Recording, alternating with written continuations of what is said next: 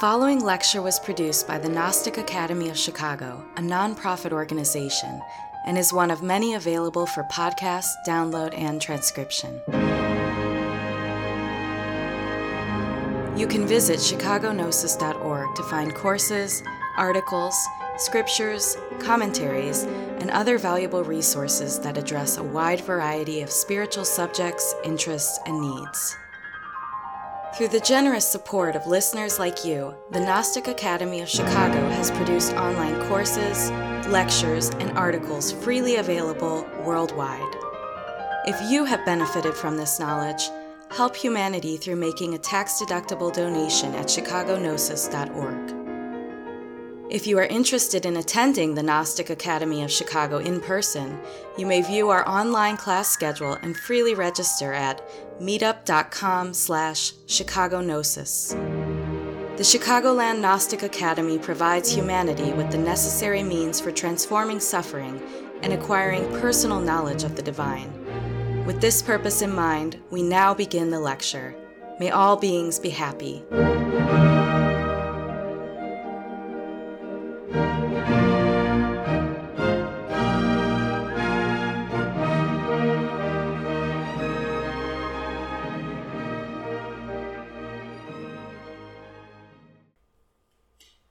Word religion comes from the root religare, which means to reunite, to bind together. And real religion is about our own personal journey to reunite with our inner divinity. The point of this course is to help us to work with our heart when we approach spirituality. So many times we study a lot of texts and we get caught in the mind and we spend a lot of time accumulating knowledge, but then in our practical life, we're suffering a lot. We're confused. We're having uh, struggles in our relationships or not sure which way we're supposed to go, what direction to take. When we have a connection in our heart to our inner divinity, we can activate a power of conscience, which can guide us. A lot of students, especially in the West, struggle with that because here, especially in American culture, we're taught that knowledge is approached with the mind. You know, all of us have been in school where we've been forced to memorize a lot of different facts and figures and learn different strategies and formulas. And all of that is in the mind. How often is it that something we've learned really touches us in our heart and really changes the core of who we are? So when we talk about cultivating virtue or conquering vice, these are tasks in our spiritual development that we approach with our heart, not just with the mind. In this tradition, we teach that there are three important factors that we use on a daily basis to approach spiritual awakening. The first is death. We say death of the ego. Ego, in this sense, is one's own self-importance, one's selfish desires that get in the way of our ability to see the truth. So a lot of students in this tradition know the importance of killing one's ego, letting oneself die so that we can be born into who we would like to be. Because unless we let go of who we are, we can never become something better, something new. So of course, the second factor that we talk about is birth, the birth of the soul. Now, this has levels of meaning. On the surface, of course, the birth is what comes after death. When we've let go of our ego, what happens next? We don't just become a void. We actually embody virtues. Our soul begins to grow, to breathe, to shine through us. Because now it has the space and the energy in our life to be able to develop itself, to not be suffocated by pain and suffering. On a deeper level, which we'll discuss a little later in this lecture, birth has to do with sexual regeneration, harnessing one's own creative potential in order to activate their spiritual life. Our creative force is the power of divinity within us. Just as divinity has the power to create worlds, you know, all of the nature around us we have the power to create life in our sexual potential. And when we learn to harness that in a divine way, we will be able to awaken our soul, to give birth to the soul within. And the third factor is sacrifice for others. Until we do something good for other people, we don't deserve to have anything given back to us. So on this path, we're constantly trying to develop virtues that have the benefit of others in mind so that we know, of course, a common law that people talk about is karma. If you don't have the merits to receive spiritual blessings, then there's nothing that can be given to you to overcome that. If all you do is you go out and hurt people, you're cultivating an energy around yourself that is attracting negative experiences to you.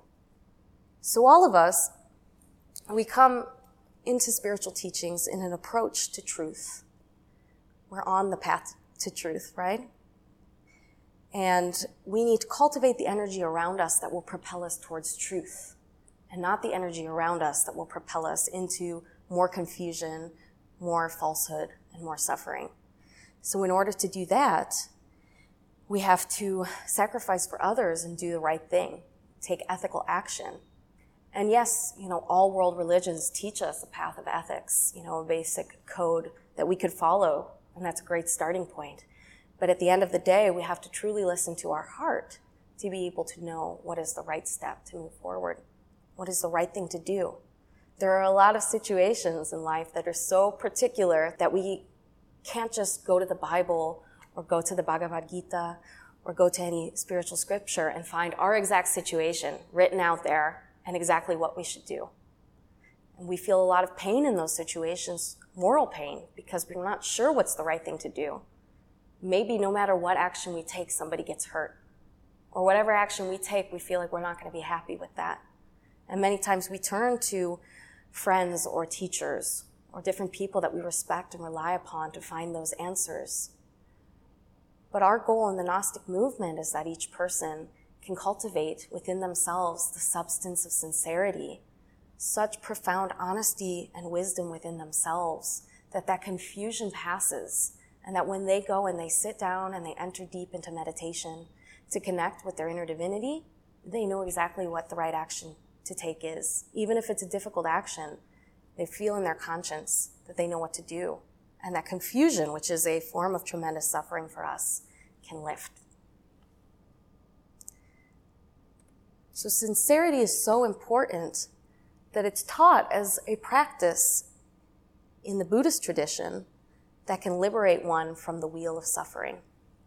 So in Buddhism, there's a concept of recurring rebirths into different realms of suffering. This is taught as the wheel of samsara.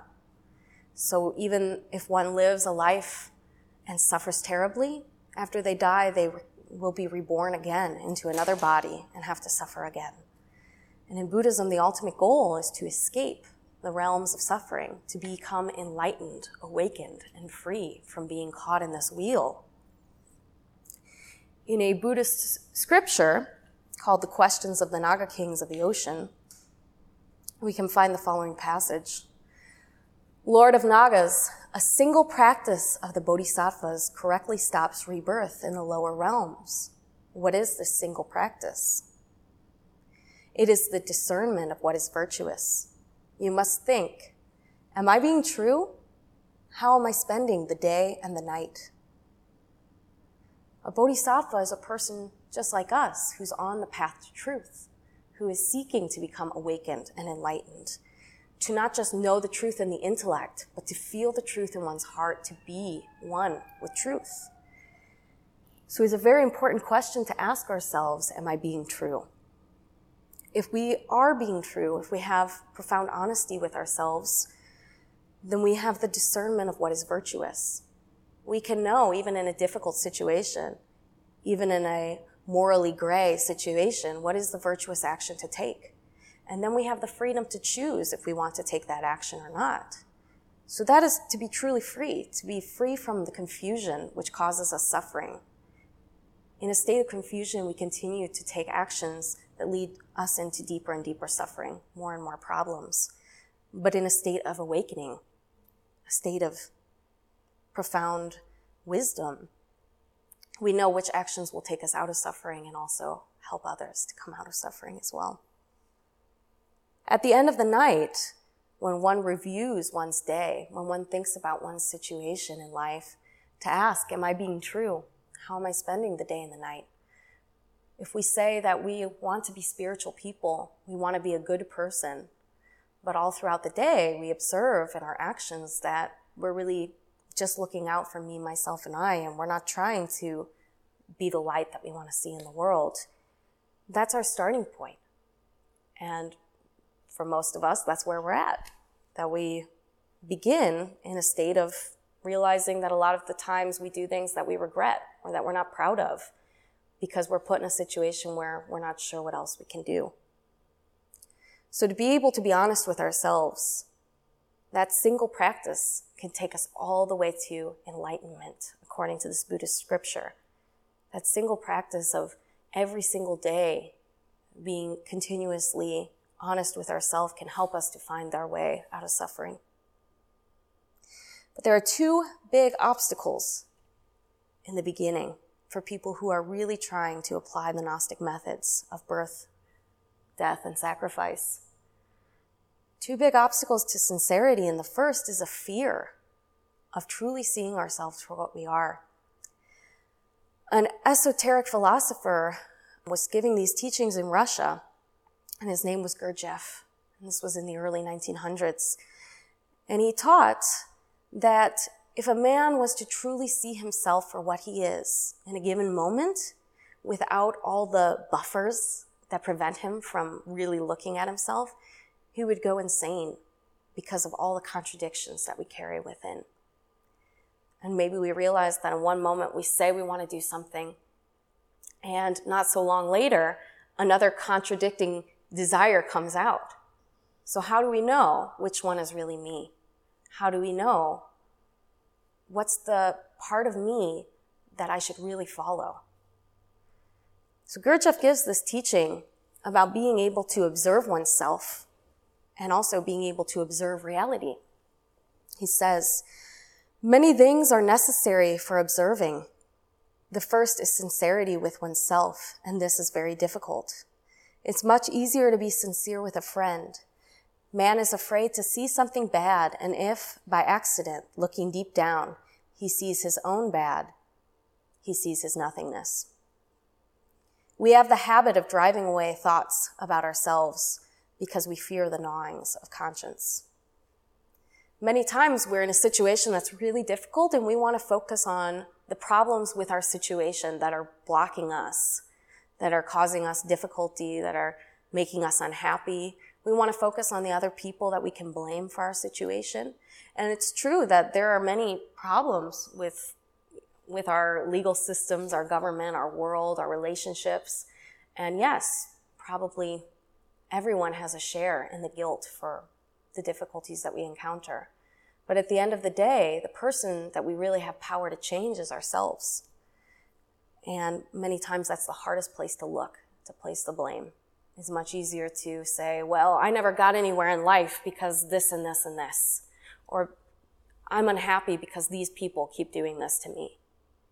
How hard is it to look at ourselves and see the ways that we are preventing ourselves from having the happiness that we'd like? That our own bad actions are producing negative energy in our life that is affecting everyone around us. So the first barrier is being able to look at ourselves without fear of what we might see there and to really rest in the knowledge of who we are. As Gurdjieff teaches, sincerity may be the key which will open the door through which one part can see another part. With sincerity, man may look and see something. Sincerity with oneself is very difficult, for a thick crust has grown over our essence, which is our soul. Each year, a man puts on new clothes, a new mask again and again. All this should be gradually removed. One should free oneself, uncover oneself. Until a man uncovers himself, he cannot see. You must go on trying to be sincere. Each day you put on a mask and you must take it off little by little. So over the years, we've developed a self-concept of who we are. I'm this type of person. I like these types of things. I have this type of temperament. These are my characteristics. These are my interests. And that is the crust that Gurdjieff is talking about. That is such a thin layer of who we are as a living being. And yet that is the part that we think is who we really are. Sometimes it takes journeying into a new place to see yourself beyond the idea that you have about yourself. It takes going into a new environment to see how you act when all the comfortable things that you're used to are no longer around you. And that is one way to remove our mask. The other is through meditation. When we watch ourselves throughout the day and we see things that we do and we're like, hmm, I wonder why I did that. At the end of the day, we teach that you can use a retrospection meditation. Sit down, calm your body, calm your heart, calm your mind, and observe on the screen of your mind with your imagination the scenes of your day exactly as you experience them. And as you observe them, you will begin to, without effort, understand something new. I once had an experience where I felt very justified in myself that I was doing the right thing and trying to help other people, and other people were angry at me. I felt this was really unfair because obviously I was trying to help them. So I felt they didn't, or my actions didn't deserve to be repaid with cruelty. And yet, when I sat down in meditation and really calmed myself and then recalled the images of my day, I saw it from their perspective. And it changed me on such a profound level that I had to stop doing the behaviors I was doing, which I was justifying by saying, well, I'm right. And instead, I had to realize that I was doing things that were creating suffering for other people. So that's the level of sincerity that we're seeking in our spiritual work. It's not enough for us to just put on a mask and say, oh, I'm a really nice person, but then behind the mask, we are thinking negative thoughts all the time, having a lot of anger and resentment, um, a lot of envy, but we're trying our best to be a good friend. We want to really be that genuinely good person, to be so sincere in a world which is radically insincere. We want to be the light that can wake people up from a negative state of mind, but it's very hard and the first step is being able to be sincere. So that's why today we're talking about the barriers to being sincere. The first is many times when we encounter something painful in ourselves, we don't want to look at it. We say, okay, well, you know, that's enough meditation. I've got to go off and do something else and distract ourselves from it. But if we really want to change our state of suffering, we have to look exactly in the place that our heart is telling us is causing our suffering.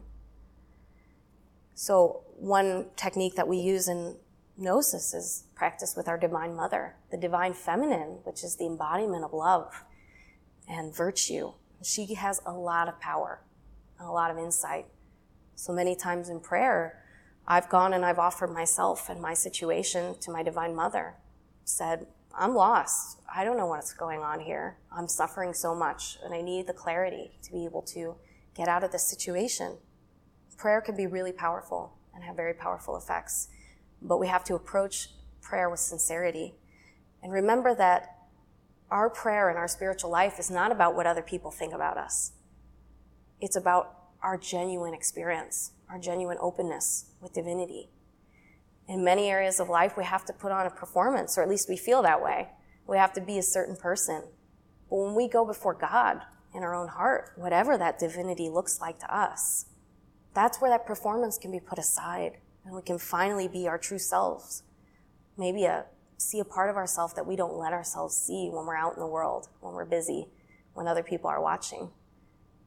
And that's the power of honesty with oneself and sincerity. And that's why it's so essential that if we don't have that as our basis, spiritually speaking, we might learn a lot of things. We might learn to act a certain way, but in our heart, we're not going to fundamentally change we're not going to have those results that we really desperately want.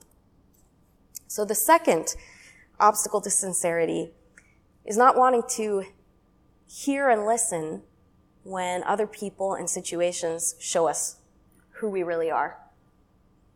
In our daily experiences, just as I've described, we have many situations where we blame the situation, we blame other people, and we don't turn our introspection back on ourselves and say, what is it what's going on with me in this situation? What have I not ever seen about myself before that this situation can show me? People might criticize us. They might really see something about ourselves, but because of our own ego, we want to defend ourselves. We want to say that person doesn't know anything, look what they're doing wrong. And we don't change because we're not taking a different perspective on situations and on feedback that will actually help us to develop ourselves. If somebody criticizes you and they're right, they've given you such a great gift because now you have the power to see something that you didn't understand about yourself before and to change. So Gurdjieff goes on to say, people do not understand that sincerity must be learned. They imagine that to be sincere or not to be sincere depends upon their desire or decision. But how can a man be sincere with himself when in actual fact he sincerely does not see what he ought to see in himself? Someone has to show it to him. And his attitude towards the person who shows him must be a right one, that is, such as will help him to see what is shown him and not, as often happens, hinder him if he begins to think that he already knows better. In both of these quotations, Gurdjieff is pointing out to us that the biggest obstacle is that we already think we know who we are. We already think, I've got myself figured out. And so if other people try to give us feedback that's contrary to our idea about ourselves, we get offended, we get upset, and we want to run away from that revelation. If situations seem to turn out in such a way that seems unfair to us. We don't want to look at if the situation is actually what we deserve to be experiencing. We don't want to examine it in that way. So we have to have a different attitude towards life to be sincere. We have to have an approach to life that lets us take feedback, take situations that are difficult, and transform them. You know, in the East, the lotus is a symbol of such self transformation. The lotus is a beautiful flower that grows from the mud, from muck. For a lot of us, our situation in life feels pretty murky. It feels like we're dealing with a lot of painful, ugly things that are going on, different situations. We see it on the news all the time. So, how do we take the muck of our situation and use it to nourish the seed of our souls so that we can grow? And so that we can become something beautiful like this lotus rather than just letting ourselves die in the midst of that. Samael Aun is the founder of the Gnostic tradition, and he taught that we must cultivate sincerity because the most beautiful flowers of the Spirit germinate within the substance of sincerity. Sincerity is a substance. It is a living thing. It is something we have to cultivate by creating that space that I just described, where you actually take off the mask and you go before divinity and you bare your whole heart, you look at yourself and your life situations as they really are with all of your courage without running away. That is how you begin to give your soul the space it needs to really grow, to see itself, to experience new perspectives. A lot of times we go through our days thinking the same things, feeling the same things, doing the same things on repeat. We never get a chance to think anything new, experience something new, see ourselves from a different perspective.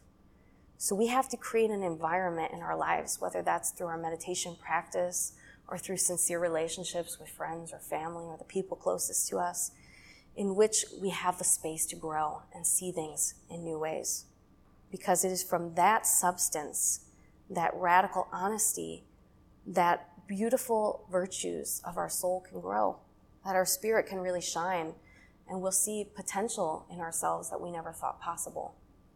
We can talk about prophets or masters, you know, like Buddha, Muhammad, Moses, Jesus. All those people were people just like you and me, physically speaking. But they worked so hard, whether in their current lifetimes or in previous lifetimes, to develop a closeness with divine truth, with a penetrating love and wisdom of the universe, that they were radically changed and were able to achieve feats that most of us deem miraculous. All of us have that divine potential within us. In Buddhism, it's called the seed of Buddha nature that we can develop, but we have to create a space with which we can do it. If a person says that they're after enlightenment and they're after truth, but they spend their days lying to people, deceiving people, keeping a lot of secrets, um, just, you know, out of a sense of defending oneself, one's own idea of oneself, how can they become one with truth? If we spend our time saying lies to people, we create a disequilibrium in our own mind and heart and body that affects the people around us and that affects us. And it prevents us from being in harmony with the true nature of reality. Now, another esoteric truth, as I mentioned, is the factor of birth. When we really want to get into the deepest mysteries of truth, we have to be working with the practice of sexual transmutation. So in Gnosis, we know that this practice involves taking one's sexual and creative energy and using it with purity, whether in marriage with one's spouse, to be able to harness that energy without losing it and trans- transmute it up to the brain. And when we do that, that energy can awaken all of the centers of our body, can regenerate us, and can help us to really perceive something mysterious within ourselves and within the universe. An old ancient gospel from the Gnostic tradition is the Gnostic Gospel of Philip. And the author of this gospel wrote something that seems perhaps a little enigmatic on the, on the surface, but I'm going to break it apart from the esoteric perspective. It's written in this gospel that the word says, if you know the truth, the truth will make you free. We've heard this in the Bible. Jesus was the one who said that the truth will make us free. Jesus is an incarnation of Christ, a universal force of wisdom, truth, and compassion. And he's saying that if we know the truth, and not just know it on an intellectual level, but really become one with that truth, we're free. All those situations of confusion and suffering that I talked about, feeling stuck and like we don't really have the power to change our situation and to get out of it, if we knew the truth, the truth as a principle, a metaphysical principle beyond any one person, then we would know what is the right path to take. So, what's important to point out there is that the truth is not something that we can know in one moment and hold in our intellect and then continue to talk about again and again and again. The truth is dynamic. It is deep. It changes in each moment. It changes in each one of us. So we have to have the openness and the sincerity to say, even though I understand this aspect about the truth, there's a lot more that I don't understand. There's a lot more that might be related to this aspect of the truth that I can understand and to keep approaching ourselves, our life, our experience, and divinity with that openness so that we can truly understand more and more and not foreclose ourselves early. So the verse from Gospel of Philip goes on ignorance is a slave, knowledge is freedom. If we know the truth, we shall find the fruit of truth within us. If we join with it, it will bring us fulfillment. So when we talk about truth as a substance, the substance of sincerity, this is deeply related with our sexual force, our creative energy. Our creative energy is where we define ourselves. We all know that in an act of sex, we can create a new life. We can radically change our life forever. And in many other ways, sexual actions have tremendous repercussions, whether they can be traumatic or whether they can be great. So we have to use this force with sincerity. We have to use this force to our advantage and not become enslaved by it. Because when we are joining with the purity of our own sexual force, we can find a fulfillment that is beyond anything physical. The Gospel of Philip goes on At present, we encounter the visible things of creation, and we say that they are mighty and worthy, and the hidden things are weak and insignificant. It is not so with the visible things of truth. They are weak and insignificant, but the hidden things are mighty and worthy we spend a lot of time working on our physical identity our physical life. We don't spend quite as much time working on our soul, even though this is the part of us that we believe to be eternal, that we believe to go on after death. So many times there are students that really work with these practices. So they finally reach the point where they say, My spiritual life is something that I want to take seriously. I want to become one with truth. I want to apply these practices. And a barrier that they encounter is that they become caught up in the physical changes that take place. When we're working with sexual transmutation, for example, whether as a single person using pranayamas or as a married person practicing sexual alchemy, we are going to experience changes on all levels. But the physical changes, the energetic feelings that we might have, are the very bottom portion of who we are. The really powerful changes are what are happening on the higher levels of the consciousness and the psyche. And those are what are described here as the hidden things which are mighty and worthy. A lot of times we'll have students ask us, what do these feelings mean? If I'm feeling a sensation in my spine or my third eye, does this mean that I'm awakened? Physical sensations come and go in this work. And we shouldn't let them become obstacles for us. We shouldn't get scared of them. We should accept them, let them be, and understand that with time, we will see the changes in our lives and in the people around us that are really going to be the mighty fruits of the truth that we will find within us. And finally, the Gospel of Philip goes on to say that those of us who are really working with this practice will discover a very powerful force for radical change within ourselves. So if we've been working under the premise that we've been doing sexual transmutation, meditation, sacrificing for others, trying to become more awakened, the Gospel of Philip says, perfect things have been opened to us and hidden things of truth the Holy of Holies was revealed and the bedchamber invited us in. The Holy of Holies being our sexual alchemy, our sexual work through which we become purified, we become new, we become born again through sexual transmutation, which is talked about in depth in The Perfect Matrimony by Samael Weor. And the bedchamber is the way that we can enter into that, not just know about it as a concept, but truly transform ourselves in our deepest substance through our creative force to become something new, to transform. Now, this next part of the Gospel of Philip, which is what I'm going to finish with, is talking about many levels of truth. So, yes, it has some relevance to our experience on this planet and in relation to other people. But the deepest significance of it that I want to talk about here today has to do with our psychological change. So we've been talking about ego, being sincere, encountering all these things within ourselves. So when we truly see something in ourselves, we finally get that space of sincerity.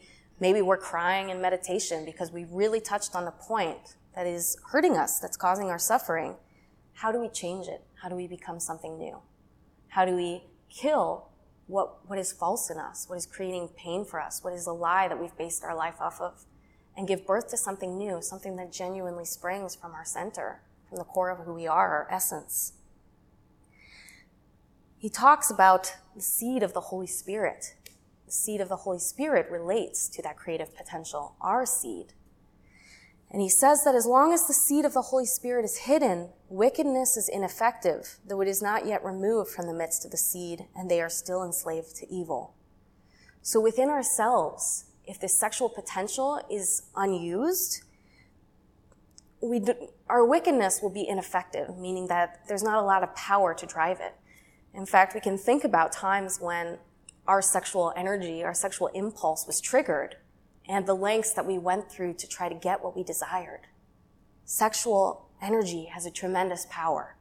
And if we do not unlock this power, then um, in one sense, we become ineffective. We become unable to produce the changes that we'd like to see, whether for good or for evil whether we'd like to see people hurt or whether we ourselves would like to see the benefit of others and the benefit of ourselves, we have to tap into the sexual energy. Now, in this school, we teach only white Tantra, which is working in a way that benefits others. We don't teach black Tantra, which is working with sexual energy for one's selfish aims at the expense of others, which ultimately causes suffering even for the one who is using it. So that's why this Gospel of Philip, which was for initiates um, back in the early, early times who knew this secret, who knew about the bedchamber, inviting them into the mysteries of divinity, they would work with this power to change themselves, to elevate what is good in themselves, and to destroy what is false in oneself. And that's why the Gospel of Philip goes on to say, when the seed is revealed, then perfect light will shine on everyone, and all who are in the light will receive the chrism. This means the anointing with the blessed oil. Or, for our purposes, in esoteric significance, the chrism is the sexual energy, the semen, or the sexual fluids of a woman, the chrism, with which we raise to the brain, to the mind, to anoint the head. Gospel of Philip says, Then slaves will be freed and captives ransomed. Every plant that my Father in heaven has not planted will be pulled out. What is separated will be united. What is empty will be filled. As I mentioned, yes, this has some significance to people in the world, but most importantly for our purposes, it has significance for us. Within us, there's a multiplicity of identities. Some of them want what's good for others. Other parts of us want, want to hurt other people, want to make other people suffer because we are suffering. So when we transmute our sexual energy, when we reveal that light through a revelation in our spiritual practice, you know, practically doing it, not thinking about it, but really doing the practices, then this light emerges in our soul, which shines on all the different parts of ourselves. And we become anointed. We become blessed with the light of the Holy Spirit many religions, especially I think uh, Pentecostalism is a popular one nowadays, talk about being blessed with the gifts of the Holy Spirit, being able to speak in tongues or heal the sick or perform miracles. But the, the practical significance for, for us as beginners in this spiritual work is that we can heal what is sick in us.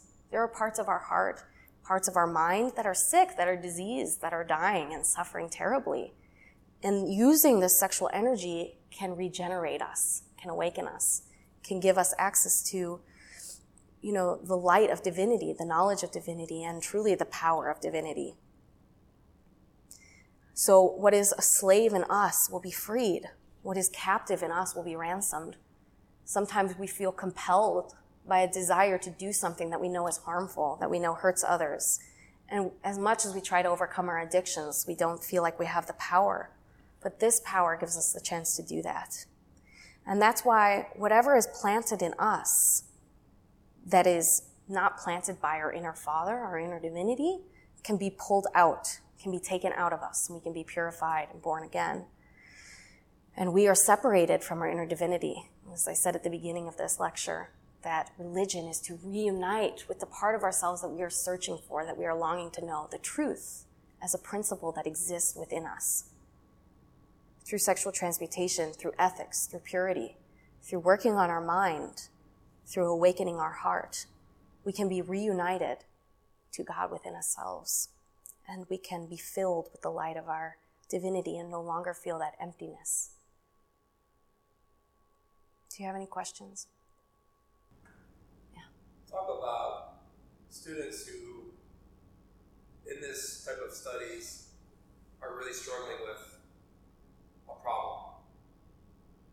It could be an addiction, a desire, a behavior that they want to seriously change. You know, on the surface, we have this examination of our life where we feel we don't want to do certain things that are causing suffering, not only for ourselves but for other people.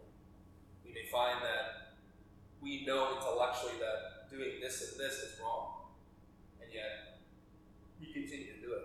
Okay. So the question is for, especially for our online students too, is how do we help with the tools that we teach here, student to reconcile that conflict? Mm-hmm. Yeah, because this is a hard path, and especially with the sexual aspect of these teachings, a lot of students say, Well, I feel that my sexual energy is precious and valuable, and I want to use that, I want to conserve that, and I want to work with it through transmutation but I'm struggling because everything in society is telling me other different messages. And how do I overcome that? So it takes a really profound sincerity in oneself. Like I mentioned before, the first step is going into meditation, baring your heart, whether it's to a divine feminine, divine masculine, doesn't matter. It can be just a genderless feeling in your heart of this intelligence that loves me and wants what's best for me. That I can put my trust in, that I can give my heart to and say, I'm suffering this is really what I want. But I have a lot of other pieces in me, whether it's fear, whether it's desire, whether it's envy, that are working against me achieving my goal of becoming free from whatever this addiction might be. And in that case, with that sincerity, we start at the beginning. Without the sexual energy, without that transmutation, it's going to be very hard to actually make a lasting change. Because if we are being honest in our heart, we're being honest in our words and our deeds, and we're trying our best to be sincere about our spiritual work. But then with our creative energy, we are working completely against that. We're dividing ourselves in that way, and we're not being uh, integrally whole with all parts of who we are. And then talk to about even the term virtue etymologically relates to virile how, how does that virility, that energy give a practitioner of meditation strength? So when we harness our energy, it is the substance of our virtue. Our sexual energy, as you mentioned, virtue has the same etymological root as virile, virgin, VIR, has to do with sexuality. So by harnessing that, we can begin to give birth to those beautiful flowers of the spirit, the virtues of our soul. And that comes from being honest with ourselves and in our actions and in our deeds, sexually, physically, mentally, emotionally, spiritually.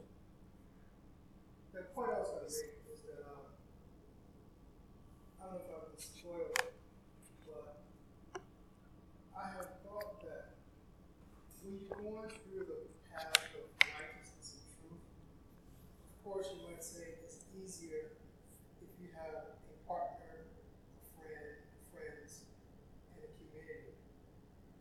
because then you can sit down, you can identify and talk about problems and struggles that you're having. And for lack of a better way of saying it, you can plan a strategy of how you're going to deal with it and support one another. If you're going through it alone, it's very conflictual. You may make uh, bad decisions just out of anxiety, worry, yeah. and stress. Mm-hmm. So I have thought about that. I've never like really had that But yeah, I was, I've always thought that if I had a partner or some friends who understood and who also were truth seekers or community, that we could say, okay, we know this exists. Okay, how are we going to plan to go through this and survive and have what we want or like out of life? I think that's missing a lot of times. In some in some cases, that can be helpful. Definitely especially in our physical life, to have people around us who support us in the lifestyle we want to live. You know, if we're trying to, for example, be sober, give up drinking in a culture where drinking abounds, but then we have a group of people that is like us trying to be sober, that's going to create an environment that's much more conducive. But that can also be a barrier. Because if I can just go to, you know, my elder and ask him for all the advice and I myself don't have to develop within a reliance on my own inner divinity, that can become an obstacle. In fact, are you familiar with tarot at all? Tarot, like tarot readings. So there, these esoterically speaking can represent different principles of reality and the the arcanum 9 of the tarot is the hermit is initiation it's representing for us in a symbolic way that ultimately our spiritual work is done alone. Even if we're in an environment with a lot of friends who are into spirituality, we can put on the show around our friends, but when it comes down to our heart, we have to do that work inside and nobody knows and nobody sees that but God. You know, why do we as instructors keep our identities private? It's because our true path to, you know, our path to truth is lived privately, is within each one of us. It's not about anybody else, anybody else's opinion. Sometimes people are in spiritual groups they're saying, well, everybody's doing this and saying this is good, so I have to do it. And they themselves, by just going along with the flow, aren't really evaluating, is this a good thing? Put them in a different group, they might do the exact opposite. In Buddhism, they talk a lot about the three jewels the Buddha, or the teacher, the Dharma, or the teaching, and the Sangha, or the school. Community. Community is important. It's good to meet with people and to talk about, especially in our organization, we have retreats and activities that involve people to talk about these kind of things, which are very contrary to the current of our culture and humanity. So it's good to meet with people who are sincere. When people are really practicing themselves and developing themselves in the methods that we're providing here, that aura of sincerity, that substance of sincerity, becomes strengthened. But of course, as we were discussing, if a group is based off of fanaticism and fear and cultural norms or group norms, when the practitioners are not being sincere themselves, that's where you have dogma, institutionalization, problems. And uh, one thing we could also ask is when we're cultivating this serenity or this sincerity, how does one know that their prayers or their their efforts are going to be answered? Because sometimes we feel that we're being very sincere with our efforts and practice, but and we pray and meditate, but we don't get the answer immediately. And that often can create a friction in us where, well, this is not working because I'm trying this, this, and this. I'm following formulas of meditation, process A, B, and C. I'm trying these practices that we're doing as a group or individually, and yet I'm not getting the results that I want.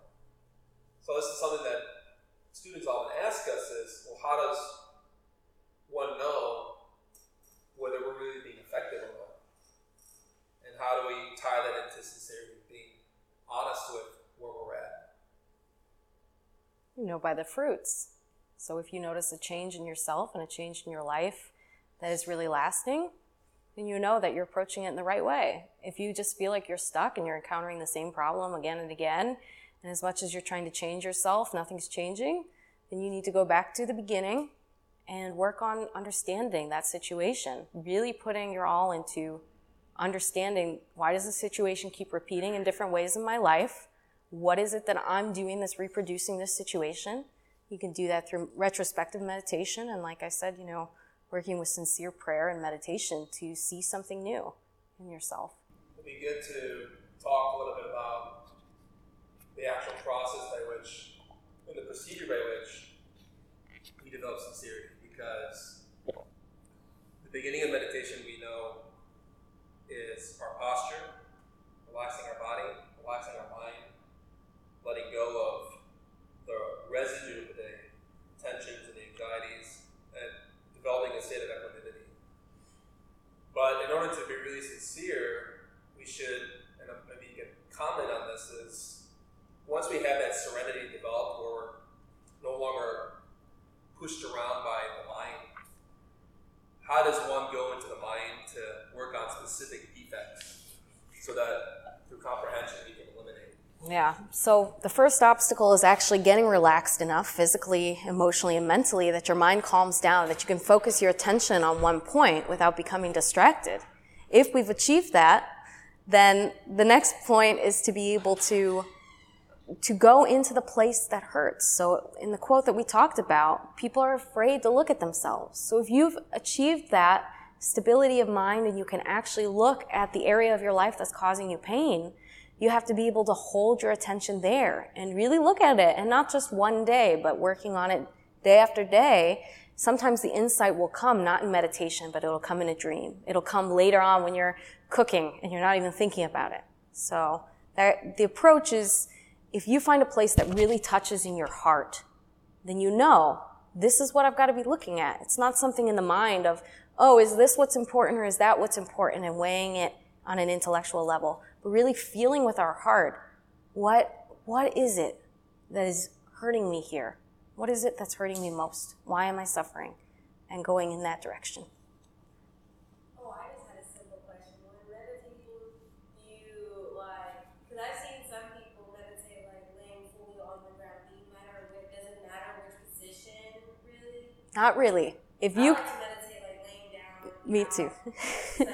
So the important thing with meditation, postures wise, yes, we can try all different kinds of asanas or postures, but what's really important is you have a position where one, you're comfortable enough that you can actually relax.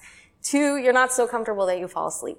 Right. So, you know, if you've got a position, if you're the type of person who can lay down and you can still stay awake and keep your mind concentrated, but that's what helps you to relax, then go for it. Yeah. You don't need to sit up or sit in a chair or a lotus posture or anything like that.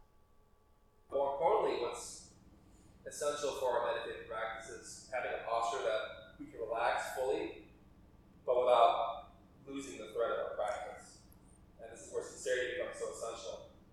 Primarily because if we're meditating and for 30 minutes we're daydreaming, remembering what happened in the day, following that chain of associative thinking, memories, being overwhelmed by emotions, and then suddenly we remember are supposed to be meditating, or we fall asleep, we lose our attention. That means that we weren't meditating for those 30 minutes.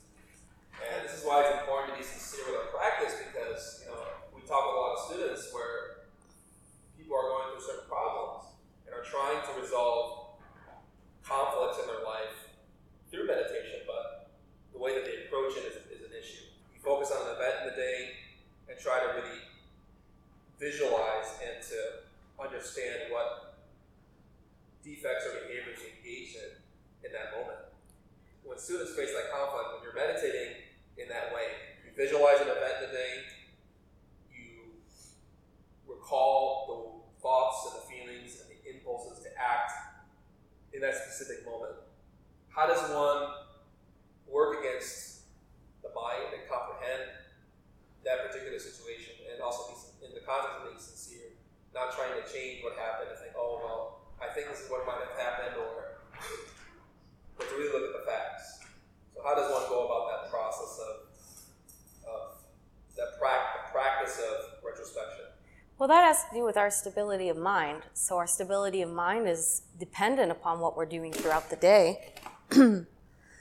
um, so, if somebody is changing things egotistically going through, then they don't have enough control over their attention. That's something that, you know, we have to be so really relaxed, emotionally relaxed. So taking a deep breath if we're feeling overwhelmed or if our mind's getting distracted with other thoughts, going back to the beginning, working on that again and again in every meditation is going to help us over time to achieve the technique that we need. But what's really important, you know, a lot of schools might focus on asana, your postures, different mudras, different mantras. Those can be great and those can help. But really the focus that, that we have is much deeper than that. So we're looking to achieve a change on a spiritual level that's, you know, it's within the body, but it's also beyond the body. It's also, you know, if we have a posture in which we can sit comfortably, we have a state of mind in which we can concentrate to a fair degree, then we have enough to begin doing a deeper work.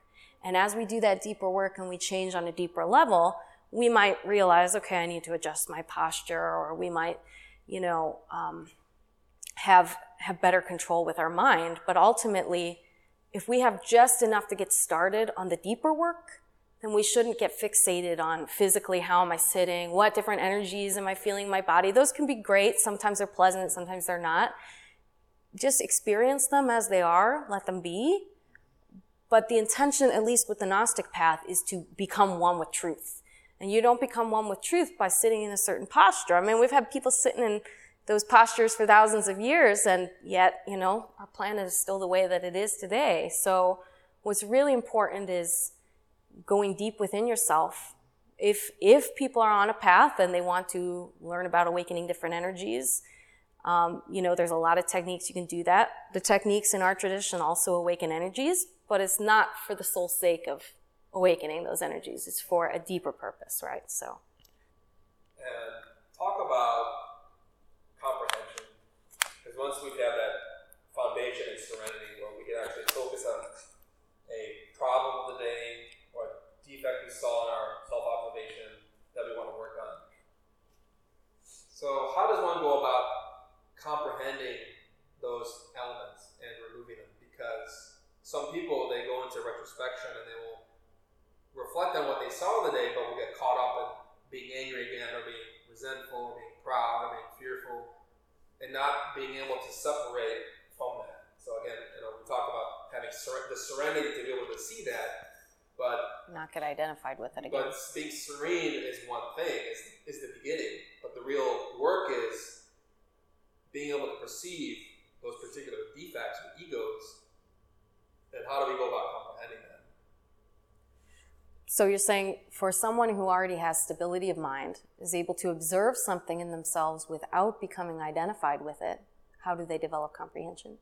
Yes, in a deeper sense. Because we get that question where they'll say, I'm seeing that I have anger, that I have loss, that I have fear, that I have all these things, and I know I have these mm. faults, but I'm not changing fundamentally. Yeah. One thing is to know about intellectually, I have this. Yeah, and they'll see it. They'll say, "Oh yeah, I acted on anger, and I shouldn't do that." And so, do we really feel it in the heart? Comprehension, Aun Weor writes, comprehension comes through the heart. So when we're observing something, have we meditated on it from the other person's point of view? Maybe we see it and we're like, yeah, I shouldn't have done that wrong. But have we really contemplated how we might have affected or hurt the other person? You know, many times taking the perspective of others, being empathetic, can really trigger our own remorse. Remorse can be a virtue. Guilt, not a virtue. Guilt can just create, you know, more baggage for us. We don't want to be beating ourselves up necessarily. But feeling genuine remorse of, I want to change in our heart is the beginning of comprehension. You know, sometimes we don't comprehend it right there in our meditation session. But if we're really sincerely working, an opportunity, another experience will come that can teach us another deeper level about that defect that we want to work on. And so we have to just keep at it with persistence. You know, consistency is really the key, tenacity and consistency to be able to continually work on a defect in different levels. We might understand it on a superficial level. Intellectually, yeah, that's wrong, that hurts somebody. But to go deeper into it with our heart, to awaken our heart, you know, uh, is really the key to changing. Because when somebody really feels it in their heart, like, oh man, I messed up. I wish I hadn't done that. That's when we can really change. So we have practices and mantras like the mantra O, that works specifically with awakening the heart. And if we feel like our heart is cold and we're stuck in our mind all the time, we can work with that. If we feel like our heart is suffering too much and we are overwhelmed by emotional pain, we have the practice with the magic of the roses to help us heal our emotional pain. If we are feeling way too overwhelmed by a topic, then, you know, maybe we need to take a break from it you know, there is, there are extremes. We gotta be in balance. You know, you don't want to go so much into something where you're overwhelmed and then you can't function in the rest of your life. So, you know, this, this balance depends on you knowing yourself well enough to know, am I too intellectual, in which case I need to be working more with my heart? Or am I too emotional, in which case I really need to work with calming down, you know, getting serene, being able to back off emotionally so that my heart calms down enough that I'm not in confusion. Sometimes the best thing to do is to be patient and to wait. Because as long as we're funneling more energy into the situation, we're probably creating more problems. If we stop funneling our energy into the situation, we relax, we just let it be what it is. People are saying bad things about me, whatever, whatever the problem is, just let it be what it is.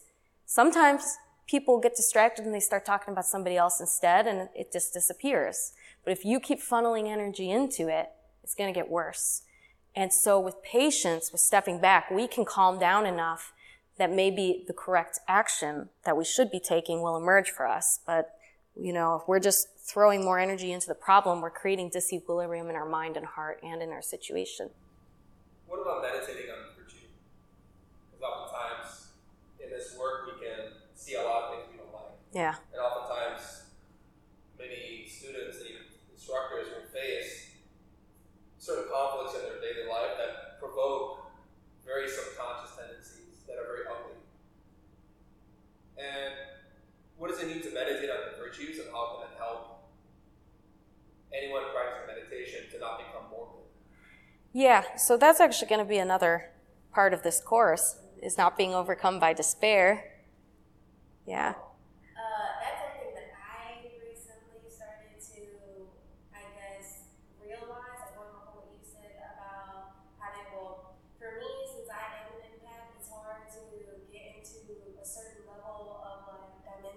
stuff, like getting out of the third dimension and into the fifth dimension, and be enlightened, going like higher vibrations and stuff. But the more that you see into that dimension, the more sad you get because you see, you start to see people for who they are, like down the street. You start to feed off other people's energy, and it starts to affect you if you're not careful, if you want to help them. But you're also like stuck, like what, what do I do?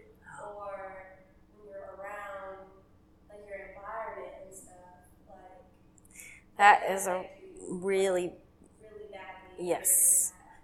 is a very real challenge that as you begin to wake up, yeah, you're, you're realizing all these beautiful truths and virtue, and also look at the reality of, you know, what is inside of people, what is inside of me, which is ugly, what's inside of other people, which can be pretty ugly too. Yeah, absolutely. So, so I'll answer both of these. So the first question, it can be very beneficial if we see something in ourselves that's really negative to meditate on what is the antidote to this. Because just as we carry a lot of ugly things within ourselves, we also carry beautiful things within ourselves. The proportion at which we express them might be different, but we can just as easily be generous as we can be greedy. And so for those of us who think we're saints, we've got to be aware that we've got a dark side that is just as easily activated. And for those who become overwhelmed and become morbid about their negative attributes, they should sit and meditate on what would be the right thing to do in this situation. And to go and do that is liberating in itself to see that you have the power to do something virtuous that you think is the opposite. So we're trying to work with duality to create a unity. It doesn't have to be either good or bad. In fact, those terms aren't really useful for the purposes of your direct lived experience. Your experience is what it is. So if you see something that you find repulsive, go and apply something that you think is beautiful to it and create a unity there. Create something that's balanced. In terms of what you're talking about, that as we awaken and we become more aware of what's around us, we, we see how those energies can affect us, especially if we have a more open kind of psychological state of being. So we have a lot of practices to protect ourselves. These aren't practices that hurt other people. They're just strictly to create a space around myself that is protected, to cultivate a space within which my energy can radiate outwards and help other people, but I don't become drained by them. So one important thing is if there's somebody really toxic, as much as you might want to help them, you might need to help them from a distance. Because, be, yeah, because becoming in it, becoming ingrained in a like best friendship with somebody who's really toxic, you are, you are mingling your energy with them on a regular basis. And, you know, we take on the color of the people that we are around and it can really drain us. So you might lift them up a little bit, but at what cost to the other people in your life who need you? So, I mean, loving people from a distance, um, there are some books too. We can give you a book for free so that you can uh, learn about protecting yourself in those situations. And to not be, to not be discouraged by the state of the world can be really difficult, but we also see really beautiful things in ourselves. We see beautiful things that people are capable of, like you were describing. Other places, other parts of the world where there are beautiful things. Doesn't mean any place is free of problems, but every place and every person has some good in them. And we have to be encouraged that if we're doing our part with creating beauty in ourselves, creating that light, that, you know, other people are capable of the same. If they choose to do that, they're capable of it. We have to hold on to the hope that, you know, other people are doing the best that they can to try to live happy lives. And if people are really creating problems for themselves and struggling, you know, that's their free will and we have to respect that. We have to do what we need to do to protect ourselves. But, you know, at any point in life, people can change. And I know that because, you know, I went a certain direction in life and at a certain point had had enough with, you know, what I was doing and was able to change. So I have hope for other people because of what I've lived through. And then, you know, when I become overwhelmed with some of the things that I see, people close to me really suffering, you know, I just have hope that if they want to, that opportunity will come for them.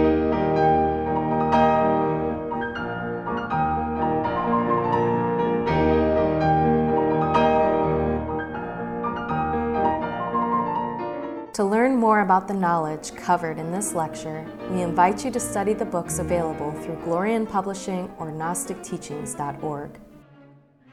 You can also view free online courses, lectures, transcriptions, and articles available at chicagognosis.org. All of this is made possible by the support of listeners like you. Have you benefited from this knowledge? Help others by making a tax-deductible donation at chicagognosis.org. We thank you for listening. We hope that these lectures aid you in developing your complete and divine potential. May all beings be happy. May all beings be joyful.